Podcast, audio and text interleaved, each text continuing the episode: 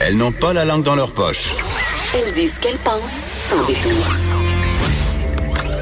Une heure de remise en question et de réflexion. Geneviève Peterson. Vanessa Destinée. Les effrontés. Bon lundi tout le monde, on est vraiment contente de vous retrouver. Il fait soleil. Enfin, l'été est à nos portes, Vanessa Destinée. je capote, je renais en fait, de Geneviève. On sait que j'étais malade la semaine dernière. et Oh, mais là, t'as la si- remise. Je, je tousse encore un peu, encore un peu de mucus. Hein. Je, vous, je vais vous épargner Ah. les détails. C'était juste assez pour vous, vous titiller un peu ou vous rendre très mal à l'aise. J'espère que vous mangez pas semaine. des toasts en ce moment. Non, mais sans blague, ça joue vraiment, ça jouait vraiment sur mon moral, le mauvais temps. Donc, euh, je suis contente. Euh, il va, il va faire 23 degrés aujourd'hui à Wow. Montréal. Euh, oui, et on a commencé cette émission en parlant de météo, ce qu'on s'était promis de ne jamais faire. On est officiellement des matantes radicales, Vanessa. Oh, wow, hein. Et là, je suis, euh, je suis un peu triste que tu me parles pas de mes cheveux. Ben, je, je pensais que tu voulais juste monopoliser le temps d'antenne qui nous reste euh, pour y aller. Là. Non, parce c'est que- ma chronique en fait du jour tes cheveux. On est le on est le 6 mai, ça va être le c'est le Met Gala et là Vanessa, tu vas nous en parler euh, dans ta chronique tantôt Euh, et c'est pour ça que je me suis fait faire des rallonges de cheveux en fin de semaine. Non, c'est pas vrai, c'est pour le Met Gala, c'est pour le Gala artiste qui est un peu moins un peu moins euh, glamour, mais euh, on en a parlé souvent de rallonges à cette émission-là, et j'avais envie d'essayer ça. Vanessa, tu m'as influencé. Je t'ai influencé, je le savais. Oui, mais tu m'avais toujours dit que les rallonges n'étaient pas pour des blancs, mais j'ai décidé de pas t'écouter puis d'aller d'aller en faire quand même. Puis je pense que le résultat est réussi. Vous pouvez aller voir sur Oui. Instagram euh, si vous voulez. euh, tu sais, pour les fans de Before and After. Ouh là là. On peut voir. Donc, la femme noire du bureau approuve tes rallonges. Oh mon Dieu, c'est vraiment un saut de. C'est un saut de garantie de qualité quand je, je peux, je ne vois pas la distinction entre tes vrais cheveux et tes faux cheveux en ce moment. C'est à ce point bien fait, Geneviève. C'est pas le cas de, Bruce, de Britney Spears. Oh hein, mon. Dieu, qu'elle a les cheveux tellement gris-choux. Elle, on Parle-nous la un, peu- verra. parle-nous un peu de Britney Spears. On la verra pas au Met Gala, certain. Et tu sais qu'il y a un mouvement Save Britney en ce moment sur les réseaux Ben, sociaux? On rit d'elle, mais pour vrai, je trouve qu'elle fait pitié. On s'acharne vraiment. Tu sais, il y avait ce fameux meme euh, Leave Britney alone. Oui. Ben, je pense que c'est dans la même Mais tu sais qu'elle est encore sous le coup d'une loi très vieille là, en Californie. Donc, tout son, son patrimoine est géré par son papa. Et c'est aussi géré par des médecins qui ont tout intérêt à la garder sous la gouverne de son papa, en fait. Donc, elle est... Elle a Non, mais c'est parce qu'elle a fait beaucoup de séjours à l'asile psy- psychiatrique, par contre. Oui, mais c'est hein. parce qu'ils utilisent ça, en fait, euh, cette espèce de, ah, c'est ton père qui doit s'occuper de ton argent comme condition pour qu'elle puisse voir, obtenir la garde de ses enfants. Donc, Britney, en ce moment, est un peu prise en otage Elle est par- sous la tutelle de, de ses son- parents. Ouais, elle a un- une allocation qui lui est versée par son père. Mais est-ce que c'est pas pour son propre bien? Moi, c'est parce que je Ben, comprends, à un là. moment donné.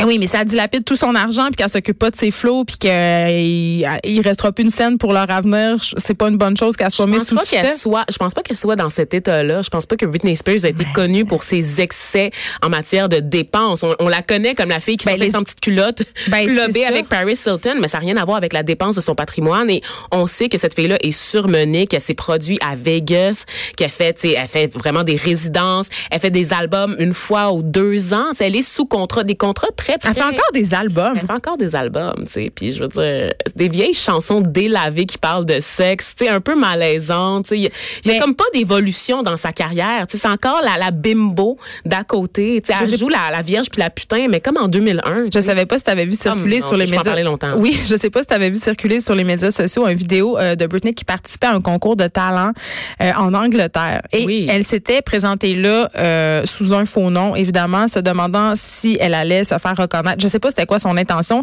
Tout ce que je sais, c'est qu'elle portait un ensemble très malaisant, c'est-à-dire une espèce de combinaison filet rose. Seigneur Jésus. Oui, et là, elle est allée chanter là-bas et les, les coachs de ce concours de talent-là lui ont dit Tu n'as aucun talent, tu devrais penser à faire autre chose. Ça n'a pas du tout marché pour C'est elle. terrible. Puis Oh c'est quand même. Britney Spears. T'sais, on sait que euh, Britney, c'est quand même de la même famille, entre guillemets, que euh, Beyoncé, Justin Bieber.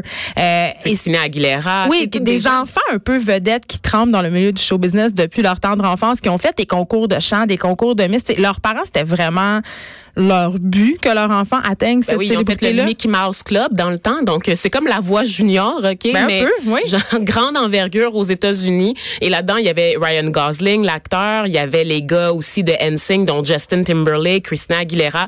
Beaucoup de gens, en fait, qui sont des vedettes aujourd'hui, qui sont établis. C'est des écoles de stars. Tu sais, on rit souvent de la Corée du Sud, là, avec ses écoles de pop stars, là, pour la K-pop. Mais il y a eu ça pendant un temps, là, aux États-Unis aussi. On formait les vedettes de demain. Puis c'est comme l'ancêtre du Disney Channel aujourd'hui aujourd'hui qui nous a donné des Miley Cyrus, des Selena, des Selena Gomez, donc des vedettes vraiment créées sur mesure à partir de l'âge de 5-6 ans, puis on les entraîne pour qu'ils puissent chanter, jouer et danser. Ben, c'est des performeurs. Ouais, des triple acts. J'ai envie de, j'ai envie de, de, dire que je pense pas que c'est possible de se sortir d'une enfance comme celle-là indemne. Euh, tu sais, Justin Bieber qui a des, euh, qui a des problèmes de santé mentale, euh, qui le dit. Ben Britney, on vient de le dire. Tu sais, ça doit quand même être excessivement difficile d'avoir jamais une vie normale, d'être toujours euh, sous les projecteurs. La Et là, on est passé de mes cheveux à, on est Oui. passé, on est passé des cheveux à, de mes cheveux à- au cas de Britney Spears, mais, mais c'est vrai. a- et c'est drôle parce qu'il y a un parallèle à faire avec le sujet là, qui s'en vient, c'est-à-dire que la maltraitance des enfants peut prendre plusieurs formes, effectivement. Donc, des enfants qui sont exploités par leurs parents dans différents contextes. On voit ça euh, dans des milieux qu'on soupçonne pas, comme les arts et la culture. Donc, évidemment, ça frappe moins l'imaginaire. Qu'est-ce qui s'est passé à Granby? Exactement. mais quand même, euh, ce sont des enfants exploités qui euh, doivent vivre beaucoup de détresse. Euh, en fin de semaine, je, je parle souvent de, des trucs que je vois passer sur Facebook et euh, il y a un statut qui m'a particulièrement ça m'a touché, Vanessa. Ça m'a, ça m'a aussi. Euh, c'est un statut qui a été écrit par une pédiatre, euh, une pédiatre qui s'appelle Julie Saint-Pierre. Euh, on l'a au bout du fil. Bonjour, Madame Saint-Pierre. Bonjour. Votre statut m'a touché parce que vous vous lancez une espèce de cri d'alerte euh, par rapport justement à cette histoire euh, de la petite fille de 7 ans de Granby qui est décédée des suites de maltraitance. Vous dites vous avez dit sur Facebook que vous êtes surprise du silence de votre euh, de votre profession, pardon, suite à ces événements-là. Effectivement, je pense qu'on devrait être les premiers à monter aux barricades puis à dire c'est assez. Euh, je pense que notre profession a été euh, terrorisée dans les dernières années de toute la, la, la presse euh, un peu négative, si vous voulez, qui tournait autour du décès du docteur Serrard. Donc, c'est sûr que les pédiatres, ça fait partie de notre quotidien. Hein. Pour nous, les, le bien-être des enfants, c'est c'est le- la première mission de notre travail. Alors, euh, on est entraîné là rigoureusement pendant quatre ou cinq ans à, à identifier les enfants qui sont à risque de maltraitance ou de négligence. Puis, il y en a énormément. Vous, vous avez vu avec toute la toute l'e- l'effervescence de l'information autour de cette histoire tragique-là. Euh, donc, euh, oui, je suis surprise, en fait, parce que, et c'est pour ça que j'ai parlé, parce que je, je, je, je, suis une personne comme bien d'autres très sensible, donc, euh, puis mes collègues sont tous des gens très sensibles avec les enfants. Oui, puis vous parlez justement du cas du docteur Sirard, le docteur Sirard qui était un pédiatre à Sainte-Justine justement, puis qui avait fait l'objet d'un Oui. reportage assez choc sur des, dé- des dénonciations un peu euh, abusives, évidemment. Euh, vous pensez qu'il y, y a des pédiatres qui se taisent à cause de ça, vraiment? En fait, je pense que on a été. euh, moi, je suis pas un. Je, je veux dire, je, suis pas un juge là, puis je suis pas un, comité là, de discipline là, puis euh, toute cette histoire là. je veux dire, c'est des, des des choses qui sont très sérieuses, des accusations qui sont très sérieuses et qui peuvent effectivement euh, nous laisser plus insécures par rapport euh, à la maltraitance des enfants. Mais sachez que la majorité de- d'entre nous on va dénoncer. Ce qui, ce qui est important de dénoncer à l'heure actuelle, c'est cette espèce de, de surcharge-là du système de, de, de, De la DPJ. Oui, parce que Ben oui. vous faites allusion justement à ce système de signalement dans votre statut Facebook. Vous parlez de comment ça fonctionne quand vous appelez justement la DPJ. C'est quoi la réaction? Ben, c'est très, très variable. Moi, j'ai eu euh, un parcours qui m'a amené à travailler en région d'abord, où est-ce qu'on connaît tout le monde, puis où est-ce qu'on a des fois des tables de travail euh, entre euh, les policiers, la DPJ, euh, que ce soit la, la Sûreté du Québec ou la Sûreté municipale, des vraiment des équipes de collaboration qui sont extraordinaires. Dès qu'il y a euh, un drapeau rouge là, qui est levé par le pédiatre, euh, on voit des superbes de, de collaboration prises en charge là, entre euh, multisectorielles entre les différents euh, organismes. Sauf que ben, puis je peux vous dire, à Québec, il y avait aussi, euh, j'ai travaillé à Québec, j'ai été formée là, un grand professeur de maltraitance, docteur Labbé, qui, qui, qui avait développé cette collégialité-là de travail et de, de, de vraiment toujours dans un esprit de justice et objectif basé sur la science pour essayer de euh, avoir des signalements euh, reconnus de la part des pédiatres. Puis je vous dirais que ça allait quand même assez rondement. Euh, ce qu'on voit de plus en plus, c'est un épuisement puis des listes d'attente qui n'en finissent plus. Est-ce qu'il y a plus de maltraitance maintenant qu'avant, plus de négligence? La maltraitance, elle a toujours existé à travers toutes les sociétés. Il ne faut pas la banaliser pour autant.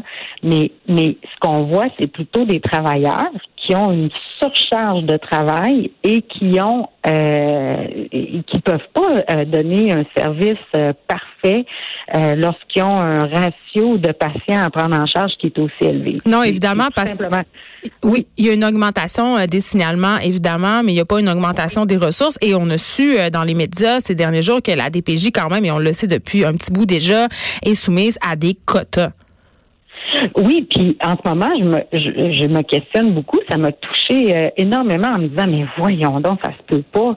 Euh, tu sais, on, est comme tout le monde, là. On est, on est sidéré de cette affaire-là. Puis là, de dire comment ça se fait qu'à Montréal, maintenant, quand j'appelle, j'ai une liste d'attente. Tu sais, j'appelle régulièrement, puis on me dit, ah, le cas, il n'est pas pris en charge encore parce qu'on a une liste d'attente.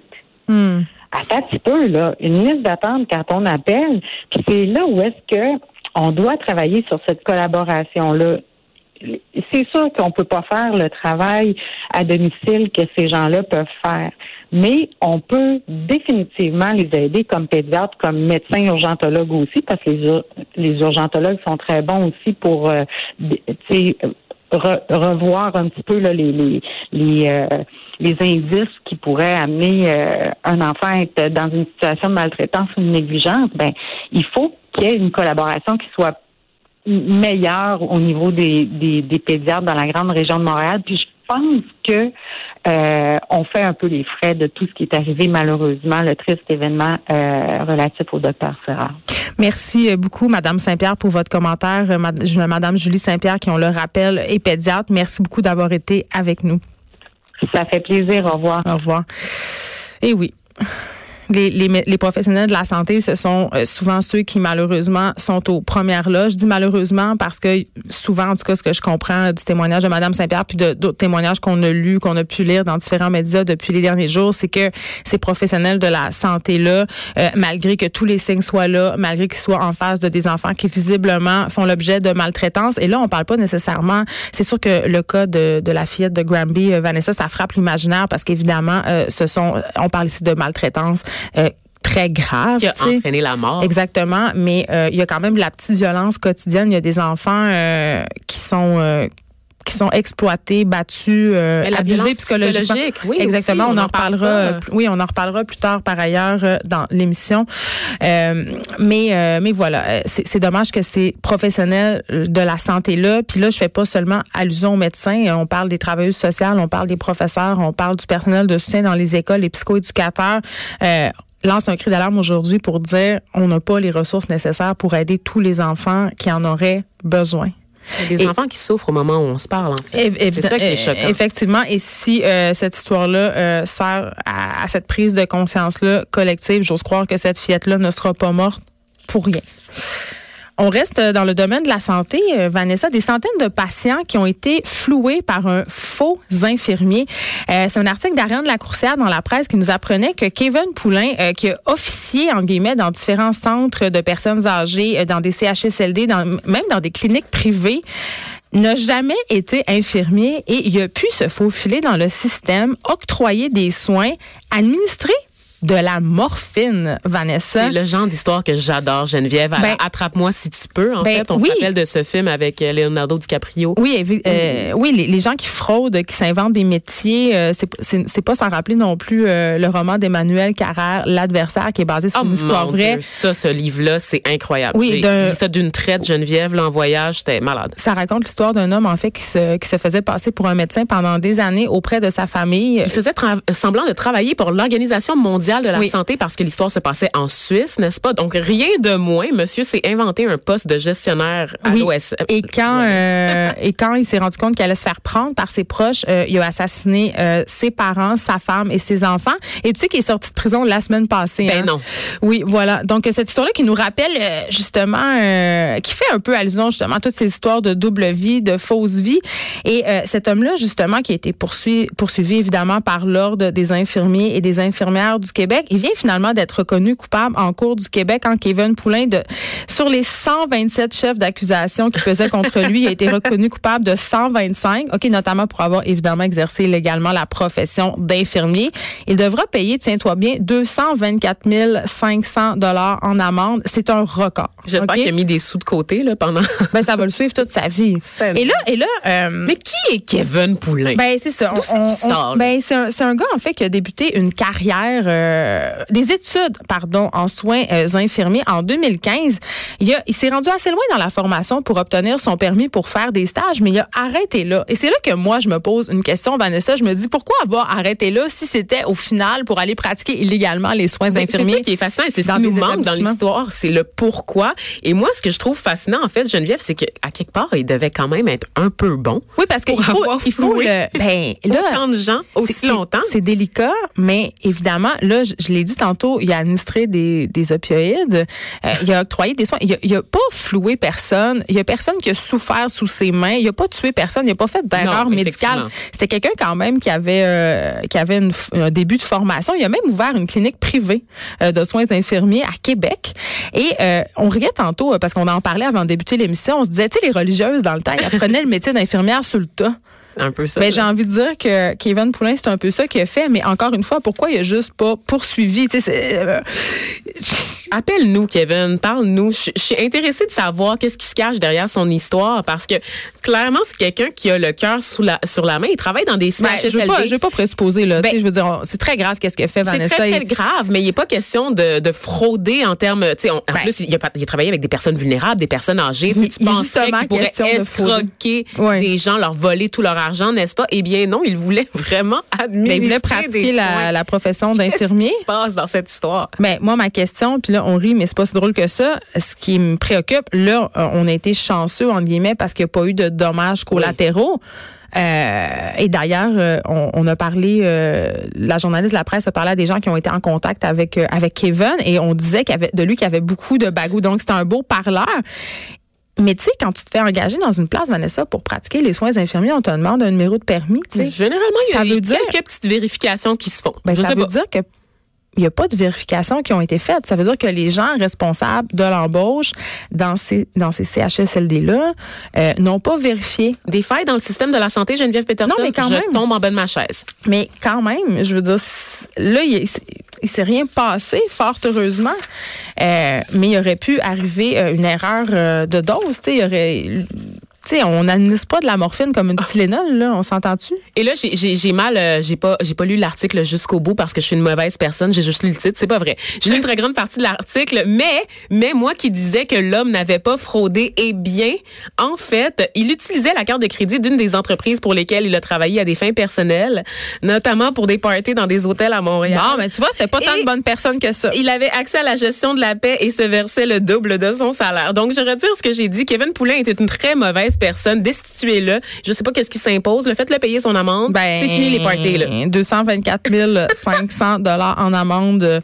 Euh, Monsieur Poulain, euh, je pense pas euh, qu'il va couler euh, des jours doux à devoir payer cette somme-là parce que Il ça aura pas de représente. retraite au soleil? Non, je pense pas. Liberté aussi. 55, ça sera pas pour lui. ça, ça, Ça C'est sera tellement pas. bon. C'est vraiment- Ça sera pas pour lui. Donc voilà, c'est quand même très très préoccupant. On parle souvent de la situation des aînés dans les CHSLD.